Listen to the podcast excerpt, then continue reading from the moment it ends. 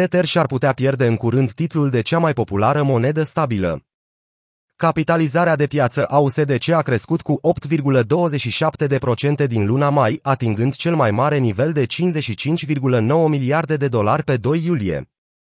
În schimb, Tether USDT a suferit o scădere de peste 19% a capitalizării sale de piață, ajungând în prezent la aproximativ 65,9 miliarde de dolari.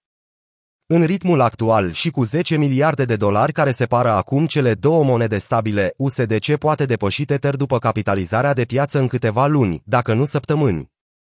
În plus, USDC a depășit deja Tether în ceea ce privește volumul real pe blockchain-ul Ethereum. USDC are un volum zilnic real de tranzacționare de 1,5 miliarde de dolari în rețeaua Ethereum, iar volumul real de tranzacționare al USDT este de 844 de milioane de dolari. De la prăbușirea monedei stabile algoritmice de 40 de miliarde de dolari a ecosistemului Terra, în mai, investitorii în criptomonede au devenit precauți, temându-se că același lucru s-ar putea întâmpla cu USDT. Acest lucru se datorează în mare parte speculațiilor că tokenul USDT al lui Tether nu este susținut 100% de numerar și alte active tradiționale, așa cum susține. În timpul prăbușirii Terra USD din mai, Tether și-a pierdut pentru scurt timp paritatea. Moneda stabilă s-a tranzacționat la 0,95 dolari pe 12 mai, reflectând preocupările investitorilor cu privire la valoarea activelor sale și dacă acestea vor fi ușor convertibile în numerar într-o panică pe piață. De atunci și-a revenit și acum se tranzacționează aproape de un dolar.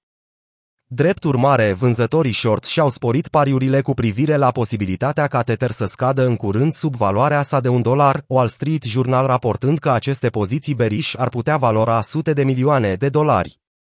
Tether are o istorie de creșteri și scăderi sub valoarea de un dolar în timpul volatilității extreme a pieței, deși acest lucru a fost mai pronunțat la început.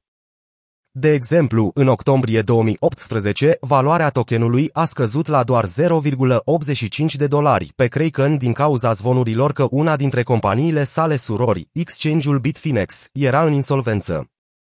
În schimb, USDC a scăzut sub valoarea obișnuită de 0,99, un dolar de doar de două ori de când a fost lansată în 2018.